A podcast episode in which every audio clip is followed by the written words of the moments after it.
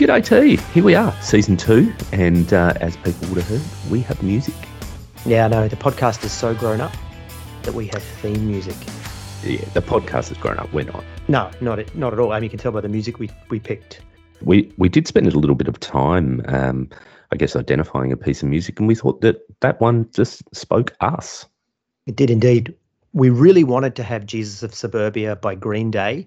We wanted that to be our theme music. So jump onto Spotify or or YouTube and have a bit of a play of that if you don't know that song. Yeah, we couldn't afford that. So this one cost us seventeen dollars. It did, but we did get fifty percent off, didn't we? So it was thirty four. Yeah, that's right. Yep. It, I felt like I was back in Koorong digging around the bargain bin. Yes, indeed. Koorong or Word. Uh, which which did you spend more time in? Did you spend more time in Koorong or did you spend more time in Word? I was Koorong because uh, Koorong was closer to home and, and Word was a little bit of a trek away. Um, but I did go to Word every now and then. But Koorong definitely. And every now and then I, I ventured into Keswick. You, know, later on, I became much more Koorong but that was more trying to reflect what sort of Christian I was because mm. Word was still very Pentecostal and you know I don't know if you know but Word Bookstore was very much tied to the AOG they were an AOG or a group of AOG families all the same surname, but you know they were a group of families, and um, I think they were originally called like the Gospel Film something or something, and then they yeah they sort of became Word. Oh, there you go. So the surname wasn't Word, obviously. No, no, the surname was not Word.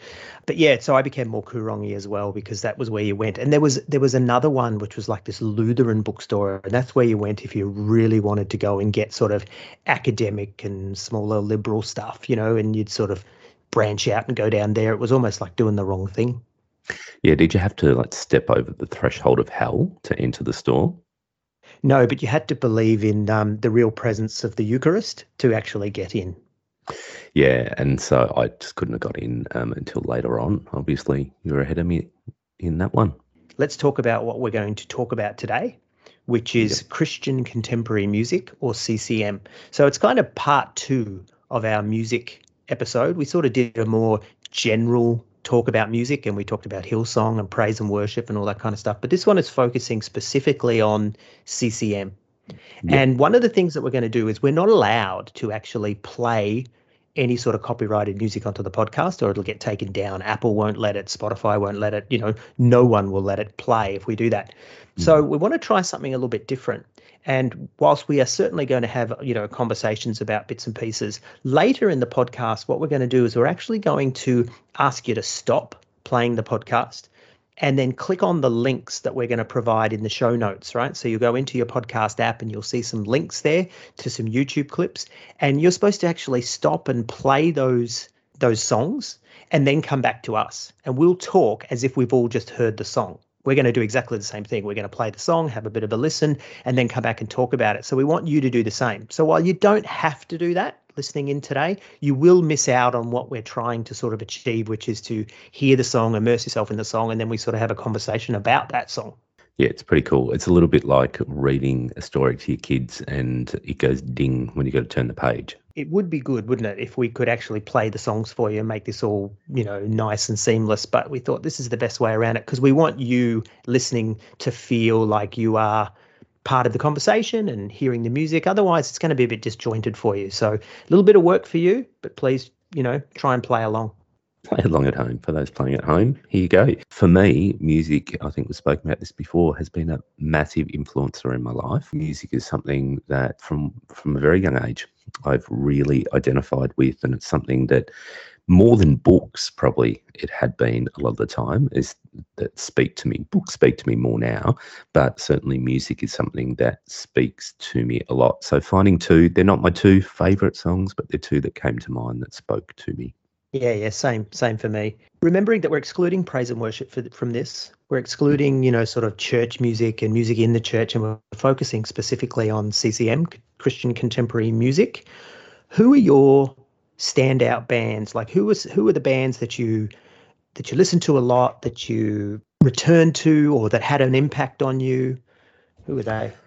Yeah, look, I, I mean, there's lots for me, I think, but um, definitely DC Talk was a big one. Really liked Whiteheart. I mean, in the early days, Petra, because it was sort of seen as one of those bridging bands. They did sort of identify a little bit with the heavy rock, you know, light metal scene that, that bridged into the non-Christian Christian scene. I liked a lot of alternative type stuff. My brother had a friend in a band called the Rockin' Rabbis, and I just loved it. It was a little bit of um, probably post punk sort of stuff. That was a bit of fun. Mad at the World. I think they only brought out maybe three albums, but they were all pretty awesome. Steve Camp and Steven Curtis Chapman. Even to this day, Steven Curtis Chapman is someone that I play particularly with his later stuff. Um, there was a particular album, I can't remember the name of it, where he talks about was a horrible situation in his life where their adopted daughter actually got run over and killed in their driveway by their son. And he speaks about the, the, the album is a journey of his grief and his relationship and connection. So really full on. But they're probably some of my faves that come to mind straight away. How about yours? Well, when I was in the Revival Centre, I think I mentioned this before, but Amy Grant got through the Revival Centre filter, and somehow we all got exposed to Amy Grant, and so Amy Grant straight ahead, and you know, Angels. Remember Angels watching? No, oh, yeah. and, and that was a Christian television ad as well. I remember. Stryper was another one. I didn't listen to them, but I'd heard a lot about them through through the mainstream media, and Michael W. Smith sort of filtered through a little bit. But largely in the Revival Centre, we were sort of, oh, and Keith Green got through a little bit through the Revival Centre too. But okay. after the Revival Centre, in my um, Great Big AOG time, I can tell you there was definitely Petra, but sort of Petra phase two. So not that not that early Petra stuff, but when they became a lot more heavy and they got a new lead singer, he had sort of long blonde hair, John somebody, I think his name was. Carmen was another oh, one that course. was big. And, you know, we'll come back and talk about him in a minute. But um, yes, Steve Camp as well. I think we sort of shared that Steve Camp thing. DC Talk was another big one. Rich Mullins, Keith yeah. Green, as I said. I really got into Michael Card as well. Oh, yeah. I forgot about yeah, Michael so Michael Card. Card was this sort of folksy, hippie sort of sound, but very, very explicit in its religiosity. Um, yeah. yeah, so I, re- I, really liked him. And then there was another band. Just as I was sort of leaving Pentecostalism, I got exposed to this group of sisters called Out of Eden, yeah. and they were actually released on Gotee Records, which is Toby Mac, and the Mac is back yeah. no slack. Um, he, yeah, he put um, them out, and they were they were fantastic. They were yep. just so so fresh and really different to the kind of stuff that we were used to. That they were they were my bands. But I think one thing I wanted to point out is for me, and this comes back to what sort of Pentecostal were you? Were you a B or were you a T? Mine were extremely explicit, extremely explicit in their religion. And if if you were sort of singing about God and life, and I wasn't interested. I wanted to hear Jesus, Holy Spirit, evangelism, Acts nine or whatever. You know, it had to be really sort of explicit and biblical. And if you think about it, that's that's who they were. Carmen, Petra, Steve Camp, even DC Talk were really quite explicit compared to a lot of the others. Rich Mullins, Keith Green, etc. Yeah. So yeah, all those bands were really, really explicit. And and for me, it wasn't just about the music. It had to it had to tell me stories. It had to it had to preach to me as well. Yeah, definitely. And I think music, it depended where I was at in my journey as to what ones I was connected to at the time. But definitely, you know, Keith Green, Rich Mullins, the same. Also, Charlie Peacock. They were definitely standouts for me. So, at times where I was seeking a bit more depth, I think I would gravitate towards those ones that were a bit more explicit in their Christianity for sure. Yeah, it sort of makes you wonder that you know what's the recipe for success? Because there were bands like audio adrenaline and newsboys and, and remember we're, we're talking 90s right? So forgive us mm. if if you weren't around in that time but audio adrenaline and newsboys and these others and rebecca st james i knew the names. And when i tried to listen to their music i just didn't connect. It just didn't it just didn't speak to me. And maybe it's because I was too much of a fundamentalist and I wanted hardcore religiosity, or maybe it was because it was just the type of music was just a little too bland. I I, yeah. I can't tell you anymore, but I think at the time my mentality was it has to say Jesus, Jesus, Jesus, yeah, Jesus, Jesus, Jesus, yeah, and if it didn't, it wasn't Christian and I wasn't interested. I might as well be listening to Soul to Soul, or I might as well be listening to Matchbox Twenty or whatever. Yeah, and uh, again, there's a point of difference for us. surprise, surprise. But um, I love the Newsboys. I, I, listened to about three or four of their albums only about a month ago because I'd forgotten about them, and they came up in a conversation. I went, ah, Newsboys, of course. Um, and, you know, they were plagued with a bit of controversy uh, later in their career with having to, I think, you know, we've spoken about this before. Michael Tait from DC Talk is now the lead singer because their lead singer got into a bit of strife. I, I, I just really liked their, their music and I connected with it. And and I think Kevin Max went and joined Audio Adrenaline for a little while. I think he became the lead singer of Audio Adrenaline. It's very incestuous, isn't it? The old CCM scene. What what better way than grow your audience than bring a member of DC Talk in? I guess. Yeah, this is true, and you know, I think Kevin Max, you know, he's someone I still connect with, and I think both of us we were listening to this just the other day, weren't we? Stereo yeah, B. Indeed. Mm. So I've got a question for you. Who did you see live? Right, talking Australian acts and also international or US acts. Who did you actually see live? Yeah, look, there was a few that came to mind, and I, I probably won't remember them all, but I saw Carmen, Whiteheart, Steve Camp, DC Talk, In the Silence, and after In the Silence uh, finished, one of their lead singers, John Dixon, went off and went solo and saw John Dixon a couple of times. Roma Waterman, which you and I have definitely shared, and Steve Grace. They they were the ones that I can remember. I'm sure there was more, but uh, we're talking 25 to 30 years ago. I saw Carmen as well. Yeah. Can't remember whether I saw him twice. I think it might have only been once. And then there was also DC Talk, and I want to come back to this in a minute because you've got to tell us your stories about working with with mm. DC Talk and White Whiteheart. Definitely Roma. Saw Roma. Steve Grace. Do you remember Taylor? It was those four sisters. Oh yes, yes, yes. Yep, yep. So saw them a number of times actually, and then um, also there was a guy named Steve Johnson, and he was in some heavy metal band, uh, some Christian heavy metal band that sort of folded, and then later on he sort of went solo and did some performances um, here and there. So I saw him a, a, few times as well. But really, in terms of international acts, it was really only Carmen and DC Talk. But on that note, I want to open up for you because you worked with with their tour. So this is pretty cool. I did. Yeah, yeah. They were, I think it must have been maybe, I, I, don't know, 93, 94. I can't remember the, the exact years, but White Heart and DC Talk came out and toured together. And I actually think it was around the time of Youth Alive that they tried to potentially snag them for that. I, I can't exactly remember, but there was probably three or four of us that were asked to essentially chaperone them around our city and just make sure that they were able to be transported here and there and also help transport some of their gear. I mean, some of these these tours I think were done on a shoestring, trying to fit within the budgets of the promoters bringing them in. So, yes, sort of hung out with them. It was only for a few days, but um, it was it was really interesting, and it, I can contrast DC Talk with Whiteheart, and this is no judgment; it's just um, the experience I had, but DC Talk, you know, they were quite huge at the time. It was around the time Jesus Freak coming out or about to come out, and that was, you know, a really big, big album for them.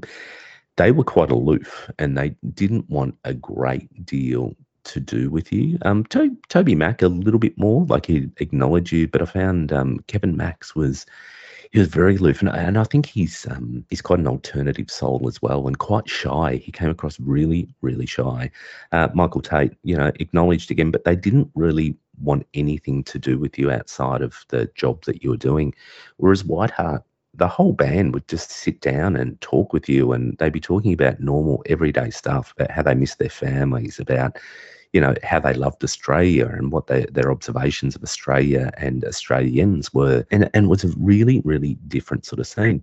I remember one thing in particular where Toby Mac had asked to be dropped off in the city, and he'd, he'd been, you know, they obviously had back to back engagements on their tour, and it was flat out. And he asked to get dropped off and asked everyone if they knew a good massage place. Dropped him off, pointed him in the direction of a couple of masseuses, and all of a sudden the rumours were flying around the group that uh, he'd potentially gone to a brothel. And I was, and I remember thinking at the time, what the hell? What are people thinking when someone can't even go for a massage and they wanted some time to themselves? Like, and it, was ridiculous, and it bounced around. And I heard it from a few different people that that sort of fed in um, that had nothing to do with that process. The rumors that got out there, and I felt so sorry for the guys. Like he couldn't do anything without getting some accusations thrown at him. And then I thought to myself, maybe that's why they don't actually engage with people too much because they just can't be bothered with the shit. Yeah, um, but also they just can't win, right? Like you're damned if you do, damned if you don't. I mean, absolutely. the guy asks for a massage, that turns into massage parlor. And yeah. the next thing you know, everyone's thinking that Toby Mac got no slack. on a DC track that's jacked. Beyond comprehension. Right. I believe that I, I father mentioned that. that. um, it's unbelievable. But yeah, it, it was really, really quite sad. But it was it was interesting at that time because you know I was fanboying both of the bands because they were within our scene. They were huge. They were a massive, you know, worldwide known band, and you know, won many you know Christian music awards and uh, I think DC Talk even went on to win Grammys from Yeah, yeah, they went they went mainstream definitely. Yeah. And I think in New Zealand, I think Jesus Freak actually made like top ten or something in the mainstream, not even just US. I don't know if anyone has seen the live version of it, um, but when they perform it, and I'm sure there's footage on YouTube or wherever, but when they perform it, they're throwing themselves around. It's incredibly high energy. You know, there's one stage, Toby Mac is climbing up a, a lighting tower, looking like he's going to jump and just really getting into it. And the audience goes absolutely crazy. I remember a friend turning to me during that song and, and it was at the live show of going, I actually think this is satanic. And I remember thinking at the time, what the hell? What is wrong with you that you're thinking this is satanic because of it, uh, being high energy? But they went on about it after the show and just saying, I think they're taking the band in the wrong direction. It's obvious by the way they're performing on stage that they've become worldly. It was just ridiculous, people's interpretation of what's happening. Well, c- can I reflect on that? Because I was so enmeshed in church and immersed in church, and I was in that whole, you know, don't listen to worldly music sort of thing. And then later on, and, and I love that album. I mean, it was just a great album, and, and like you, I still listen to it today. But later on, I turned on Smells Like Teen Spirit by Nirvana okay. and went, oh, it's a fucking ripoff. Yeah. Oh, that's just complete, you know, and typical to Christian music, right? Let's grab something that's successful and make a Christian version so that, you know, our our little darlings don't have to listen to this, you know, this evil stuff. And it was a total, absolute ripoff. And so, you know, when you say what a great song, part of me goes, yeah. But another part of me goes, yeah, but it's a total ripoff. And they're amazing performers, but there was no creativity in that song because it was a total ripoff of Nirvana. Yeah, look, I think it was the the grunge sound that was around at the at that time, like early nineties. Oh, but even 90s. the beginning of the song. I mean, if you you know, we're not going to play it here, of course, but if you listen to the very beginning, compare the very beginning of "Smells Like Teen Spirit" to the very beginning of uh, "Jesus Freak," and it is exactly the same song that they have completely ripped off. Yeah, there's guitar distortion uh, aplenty. I mean, music rips each other off all the time. I remember Jet, the Australian band, when they came out, everyone going, "Oh my god, they're just ripping off Led Zeppelin." They possibly were, but they were still great. But I, I think you're right. Look, I, I think it is some of it is about bringing that music in, so people don't have to look outwards. But gee, I loved Nirvana too, and still love Nirvana. Oh yeah, so yeah, pro- yeah. Probably why Brilliant. I identified with that music too. I played both to my son I yep. said, um, here, have it because he, he knows Nirvana. He knows Nirvana really well. I've, you know, indoctrinated him with that. I said, have a listen to this, this song. And I played him and he just goes, oh, dad.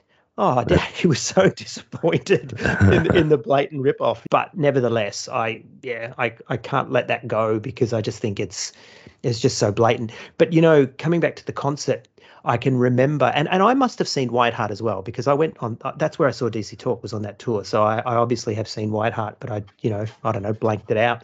But um, yeah. I remember Kevin Max back then. He was called Kevin Smith, and he was running around the stage, preening, like literally preening and pouting and putting his lips together like he's kissing and staring off the side of the stage, like I've never seen anybody do that in any sort of performance that I've Yeah. seen of, of a band. He was it was like he was fashion modeling, striker pose, voguing, as Madonna would have called it, truly. Mm.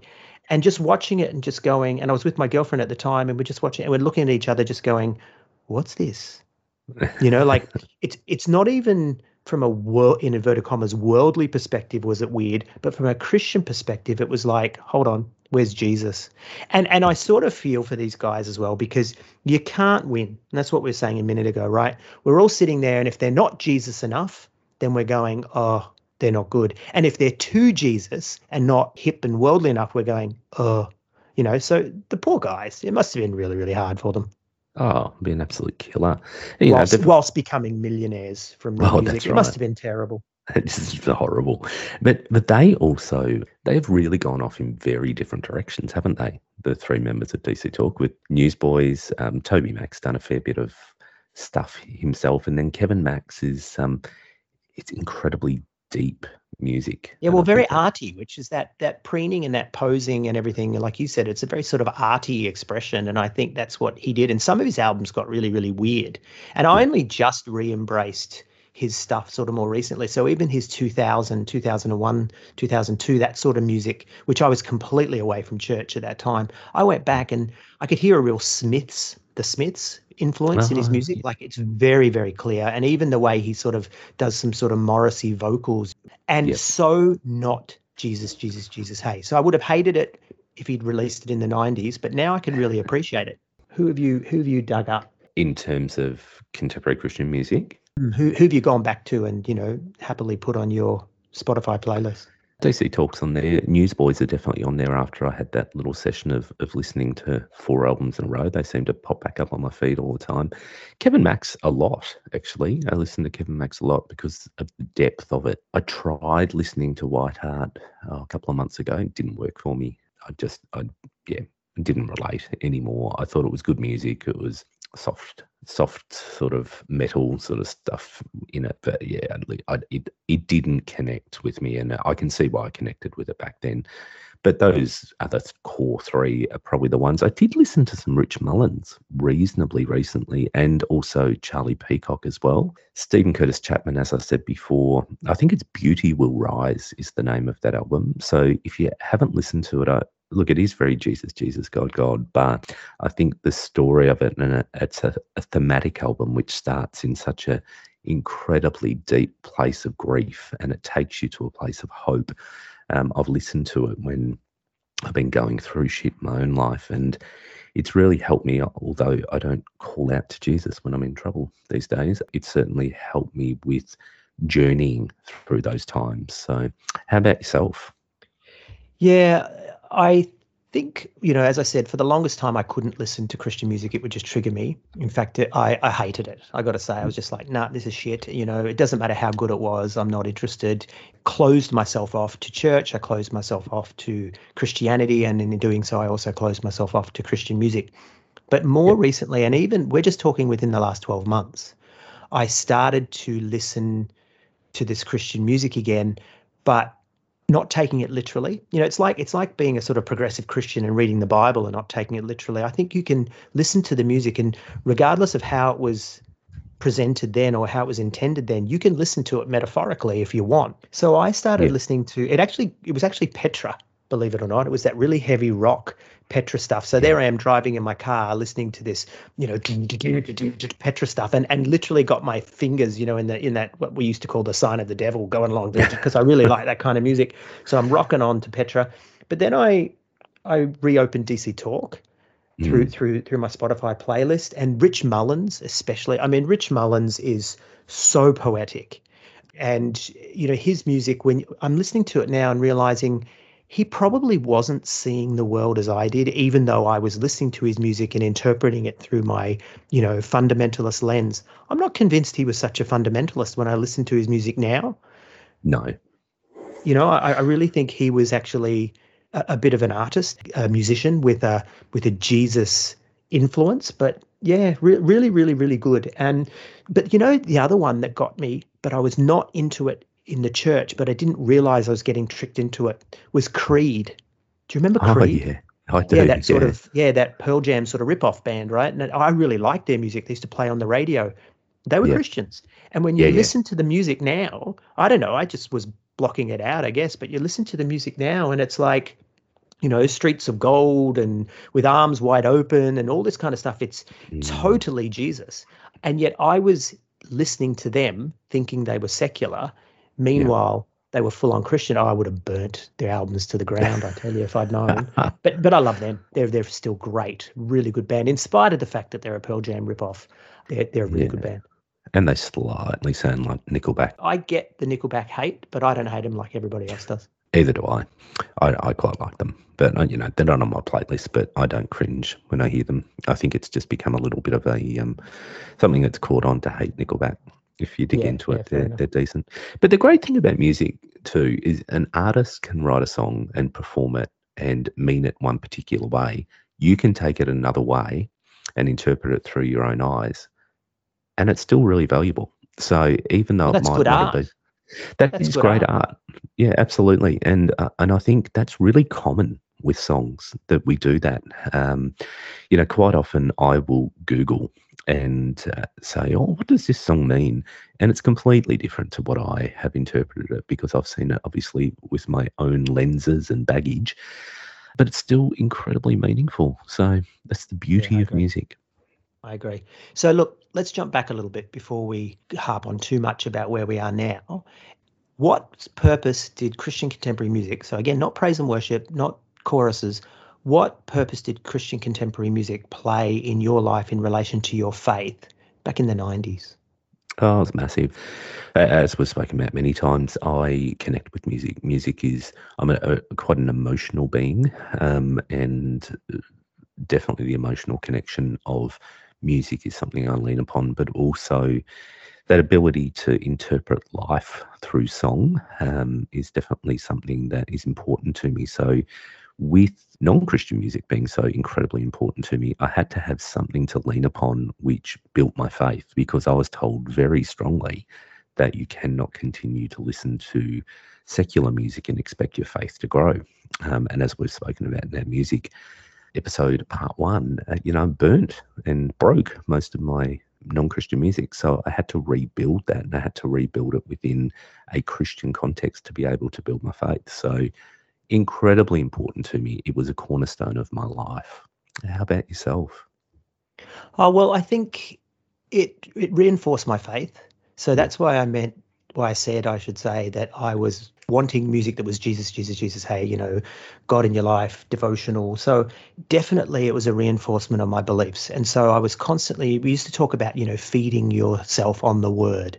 Yeah. So being able to listen to music that was explicitly Christian, I back then would have interpreted as building up my spirit in the Lord, brother that's what I was doing by listening to that kind of music. But actually, what I was doing was it was a reinforcement of dogma, dogmatic Yeah. beliefs.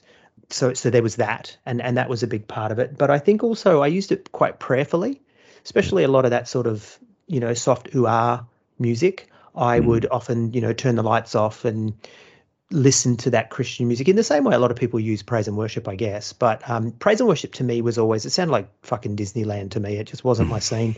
So I would I would listen to this stuff and I would sort of meditate on it, listen to the words, you know, going back to what I said before, but also bring me into a mood, into a place. Um, so yeah, so I'd use it prayerfully.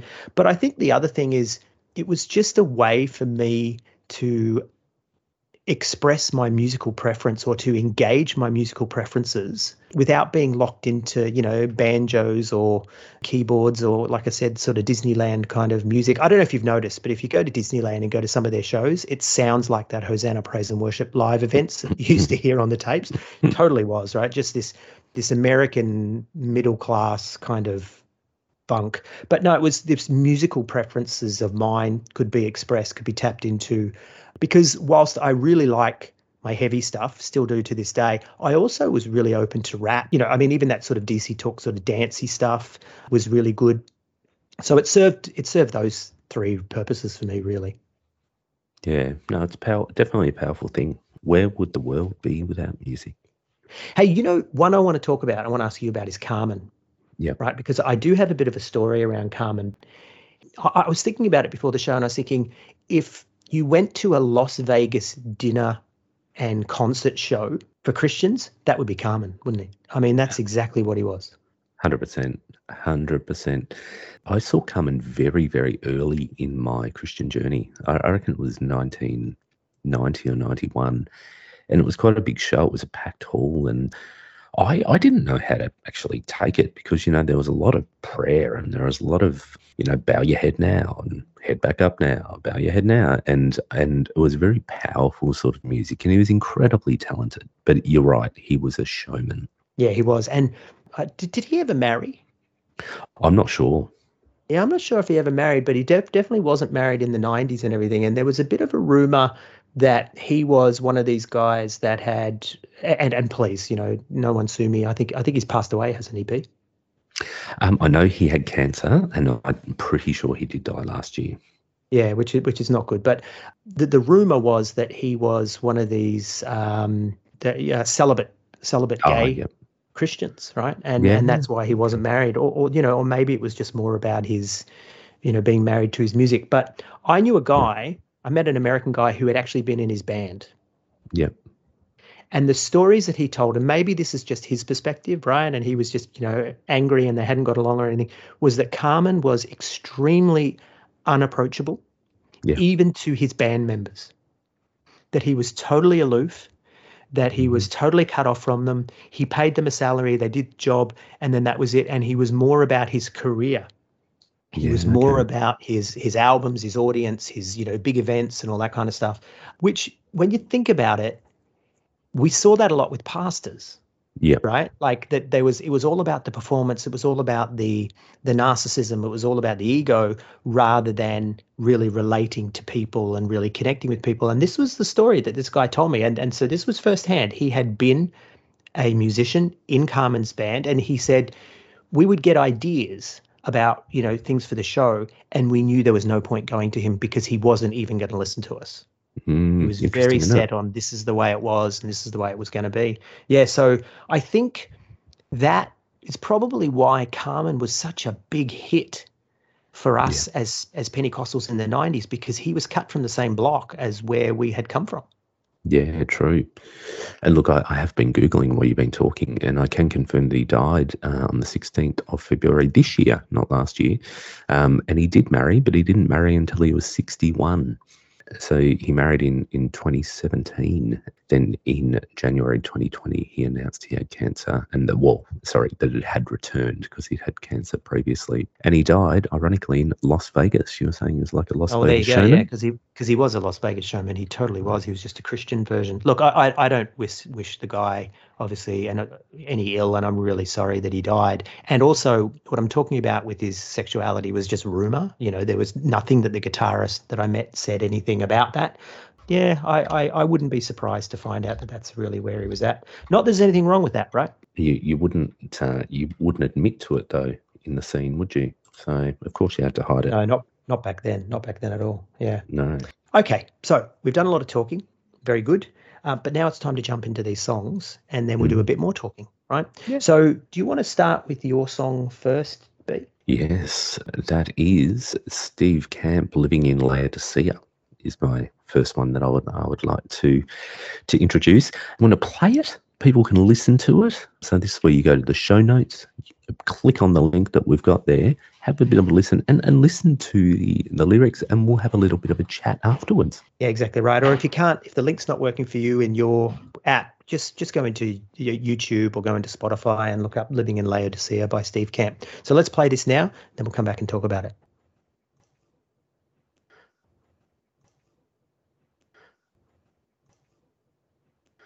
So there we go, living in Laodicea. How's your So- guilt tea?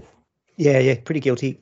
That was from it's based on Revelation three, right? Where the the church in Laodicea, you know, Jesus stands up or whatever he does and says, you know, you're neither hot nor cold, you're lukewarm, I spit you out of my mouth. That's that one. So nice song, nice song, good pick, B. You like that one? It used to be one that I would run back to when I was feeling a bit lukewarm.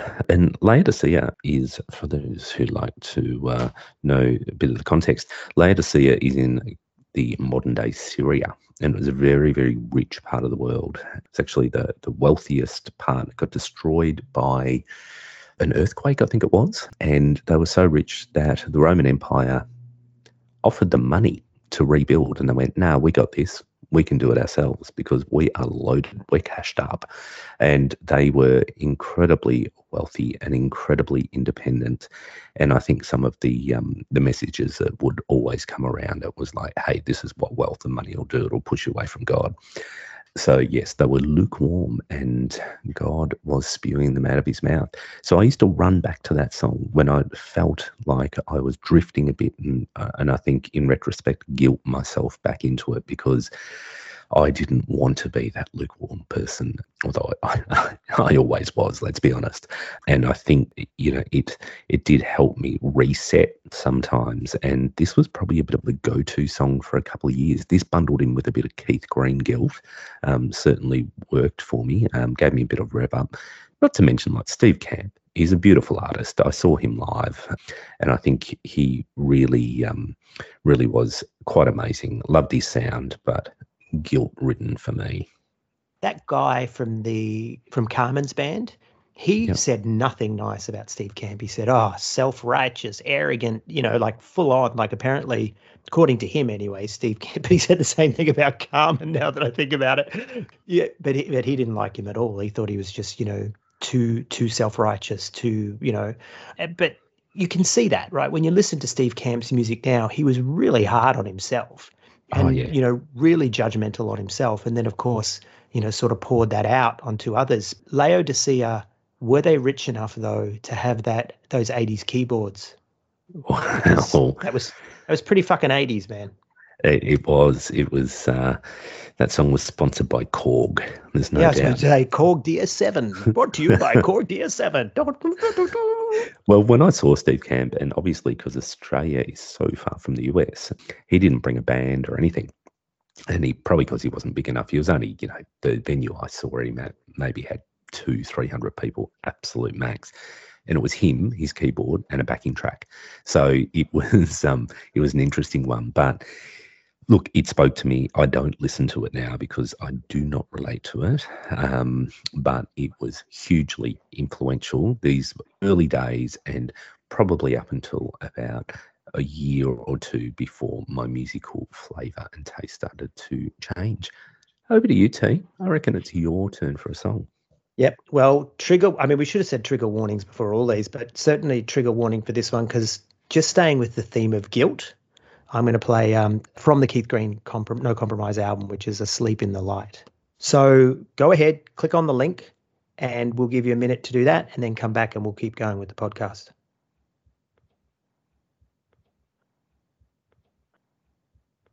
All right, so you threw the guilt down with Steve Camp, and I saw that guilt and raised you with Keith Green. you did indeed. Wow. I mean, what a what a guilt-ridden song, right? I mean, the thing about it is, you know, the bit where he goes, Jesus rose from the grave, and you, you can't even get out of bed. I, I, I can remember I was, you know, my low 20s, needed a whole heap more sleep than I need now. And I mm. used to struggle to get out of bed in the morning. And even that caused me guilt. Yeah. Right. And you can't even get out of it. Yeah. I mean, that was, that was really full on.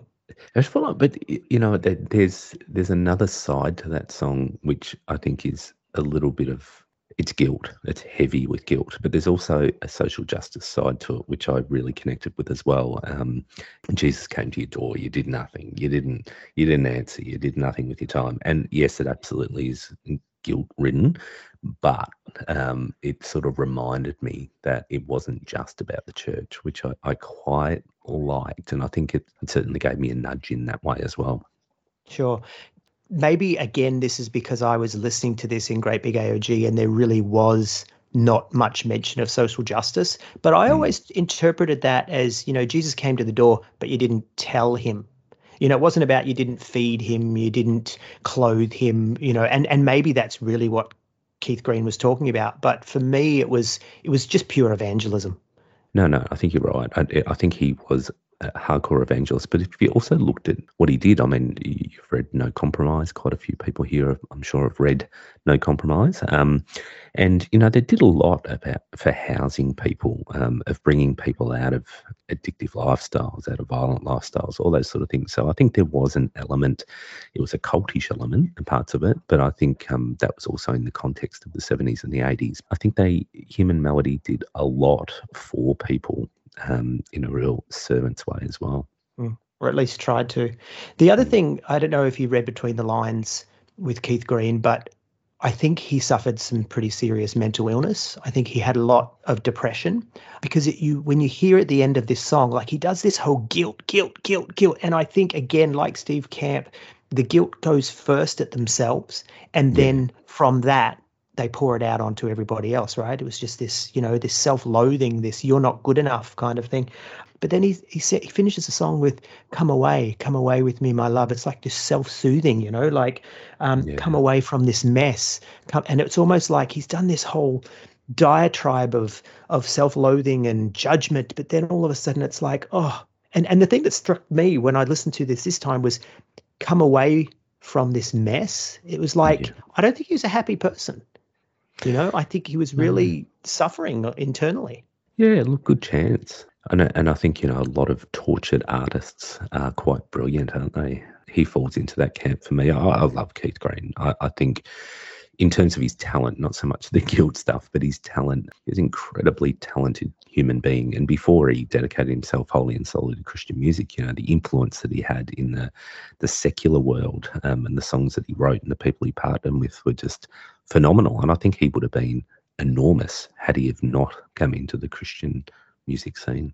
Mm, maybe I don't know. There's a lot of people that are out there that are you know extremely gifted and they don't quite get discovered, and I wonder if if he would have been one of those because you read his book and there was so many almosts and he never quite got there and then then he sort of you know launched in the Christian scene. But I can remember there was a um like a tribute album released in the 90s and a whole heap of yes. you know very famous christians got together and christian artists and put out this album and i remember i was in the car with pastor b once and yep. sleep in the light was actually done by michael card and mm-hmm. pastor b had this album playing in his car and he said oh when i get to this song i just have to skip it and mm-hmm. speaking about asleep in the and I remember sitting there being holier than thou and judgmental as all fuck and just sitting there going, Yep, I believe that. and this is why this is this is the problem with your church sitting there thinking in my mind um, because i used to get really frustrated with coffee and chat and home group bible studies and all this and people just weren't interested in what was going on on the outside and so there's there's two sides to that, right? On the one hand, there's the judgmental, horrific, you know, critical shit, you know, who I wasn't even happy with myself, and I'm out there pouring it out onto other people, much like these artists, and that's probably why I I related to them. But on the other side, there's that whole social justice thing. Is there was these little clubs, and people weren't interested in giving. They weren't interested in helping. They weren't interested in supporting. And I know you and I, when we were doing that street work, remember we'd bring some of these street kids in and the way that they were treated by people in the church, I was like, hold on, what happened here? This isn't the message, you know. But they were physically moved from the front of the church to be put up the back where uh, they couldn't be seen or heard. But there's Keith. We do love a bit of Keith. Yeah, even still, but I, I can't listen to him much. He, he's not on my playlist because it's it's too no. explicit and it's too guilt ridden and and all that kind of stuff. I mean, I don't even believe it anymore, and it's still pushes my buttons. And even listening to it then, I got to say, yeah. I was triggering a little bit, right? So apologies if that did that to anybody else listening in. But uh, yeah, it's a story to be told, I guess. Yeah, definitely. This next one is uh, Petra. It's from the Beyond Belief album, which was John, whatever his name was, when he joined the band. This was his first album. They got a lot heavier. They got a lot more sort of, dare I say, sort of Nickelbackish. Not that Nickelback existed, but it was that kind of sound. And this one is called Creed, right? So it's sort of a, a going back to the uh, Apostles' Creed, I think it is, and and they sort of set that to music a little bit. So stop us, go and go away and listen to this, and then come back and we'll talk about it.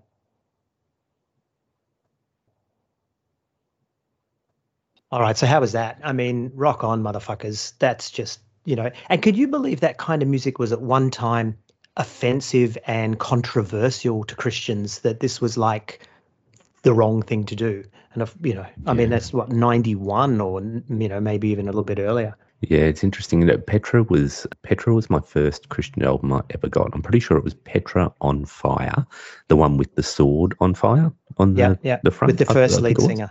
What says dedicated Christian more than a sword on fire? So I got that one, and I think it was because it was a little bit controversial and it was a little bit um, on the edge that I bought that. But yeah, had uh, that song. Tell me about how does it speak to you, and how did it speak to you?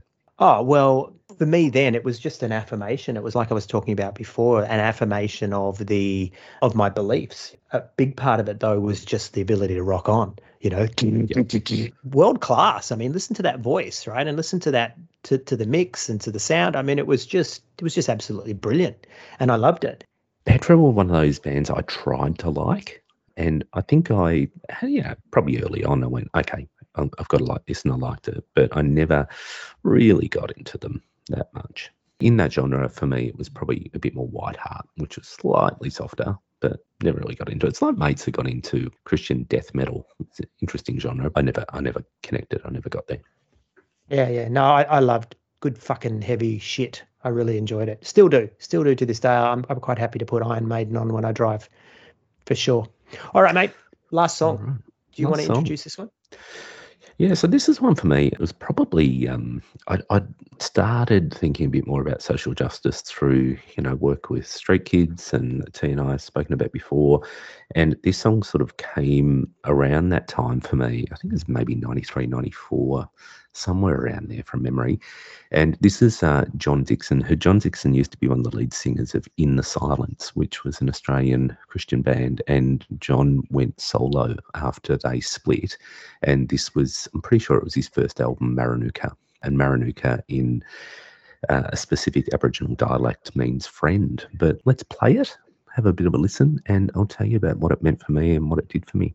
Cool. Okay, dear listener, you go away and play this, and we'll be back to talk about it in a minute.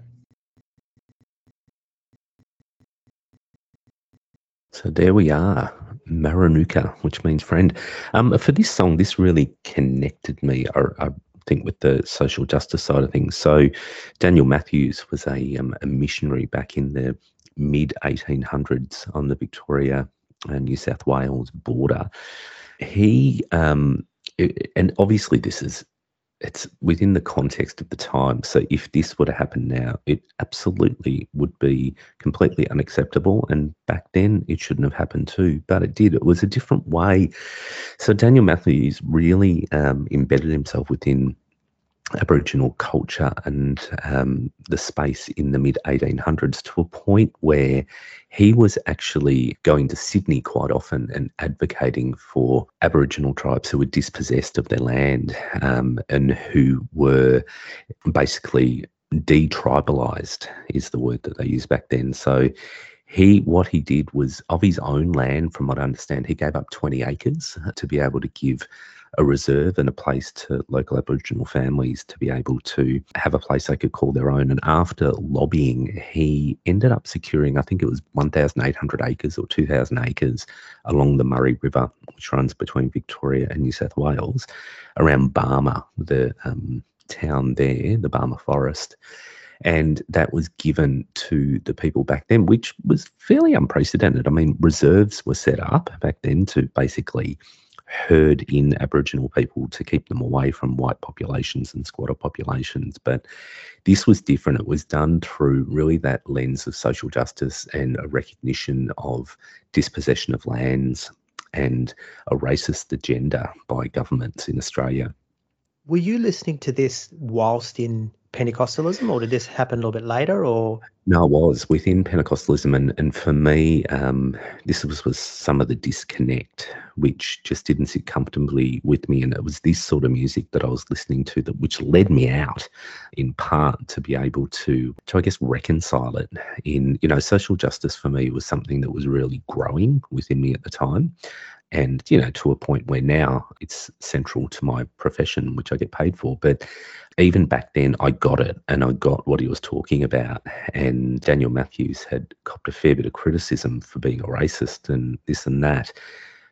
But he was really ahead of the curve um, in terms of fighting for the rights of Aboriginal people in Australia um, when it wasn't popular. And he was ostracized for that, and most certainly was. Um, not seen in a favourable light as a missionary. And even though a lot of missionaries, I think, cared for people and they wanted to provide healthcare, education, and a place, it was done to convert them and it was done to bring them to white man's ways. Whereas, from what I understand, Daniel Matthews was a point of difference on that, where he actually wanted to retain some of those traditional ways for Aboriginal people.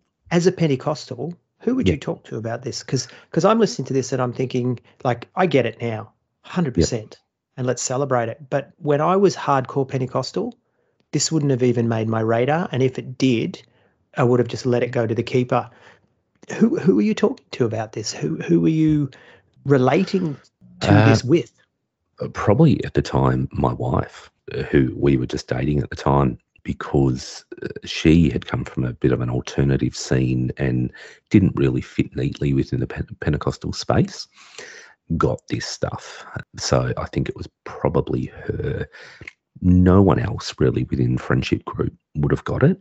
And when I moved to another church, when I left Pentecostalism, they got it and it was very social justice focused, which is probably what led me into that space because I knew that I'd be able to process this stuff that was coming up for me.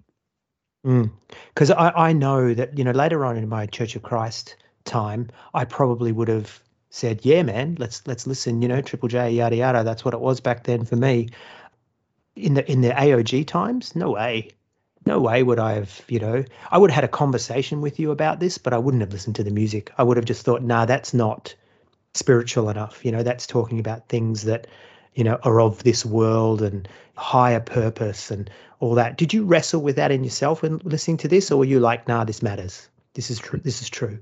I don't remember ever wrestling with it. I remember it sitting comfortably with me. And it was probably one of the things, that, you know, as I've spoken about many times, I always felt an unease with that evangelistic side and uh, Jesus, Jesus, God, God, and um, ignoring the person within that space. So I think for me, this connected me. This made sense and it connected a Christian belief with something that definitely was about justice and it was about people. Yeah, very good. Very good. Oh, I mean, that just shows the growth, right? And it just shows that the seeds of where you are now were, were even there when you were young. Yeah, very, very mm. good. I, I, wish I could say the same. Definitely later on, but but certainly not in my AOG time. So so hats off to you. We're at the end of time. Hopefully, yeah. those of you that have played along um, have enjoyed that. If you if you skipped over the songs and it didn't quite connect, maybe go back and have a little bit of a listen to the songs and and then and then the conversation. But entirely up to you, dear listener. Next week, B, we have a very very special episode with um, Tara Jean Stevens, who is the producer and host of the Heaven Bent podcast. I know you're excited about this one. I'm super excited. I am a bit of a Tara Jean fanboy. I did love her podcast. So if if people uh, have the opportunity, go and listen to a couple episodes before next week because I think it'll help in understanding Tara Jean a bit more. But we're going to we're going to poke and prod away and f- find out a bit more about Tara Jean, who she is as a person, but also some of that stuff that was embedded within her uh, series one and series two of Heaven Bent as well. Yeah, her, her teenage fundamentalism past will be really interesting to sort of unpack, but also the whole Toronto blessing, because you know you and I have talked that that was really impactful on on us, but in very mm. different ways. So this is what season one of her podcast is all about: the Toronto blessing, which is very much our '90s Pentecostalism. The other thing that's going to happen next week, we're going to have an announcement uh, next week about how you can support the podcast. We're sort of at a place now where we want to expand a little bit, where we want to get some more advertising out and stuff. So we're going to we're going to have something to announce next week about how you can support the podcast. But again, I want to really stress that if you want to listen and and that's what that's all your engagement wants to be, 100% we're fine with that. We don't want to um, trigger anyone by passing the offering bag.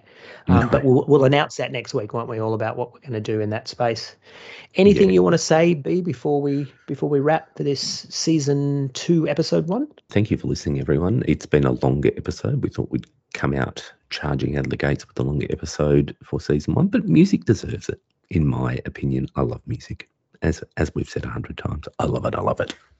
Yeah, indeed. So speaking of music, let's cue the um, the ex- extro music. We hit the intro. Let's do the extro music and enjoy that as we go. And we'll see you all next week, folks. For I was a teenage fundamentalist.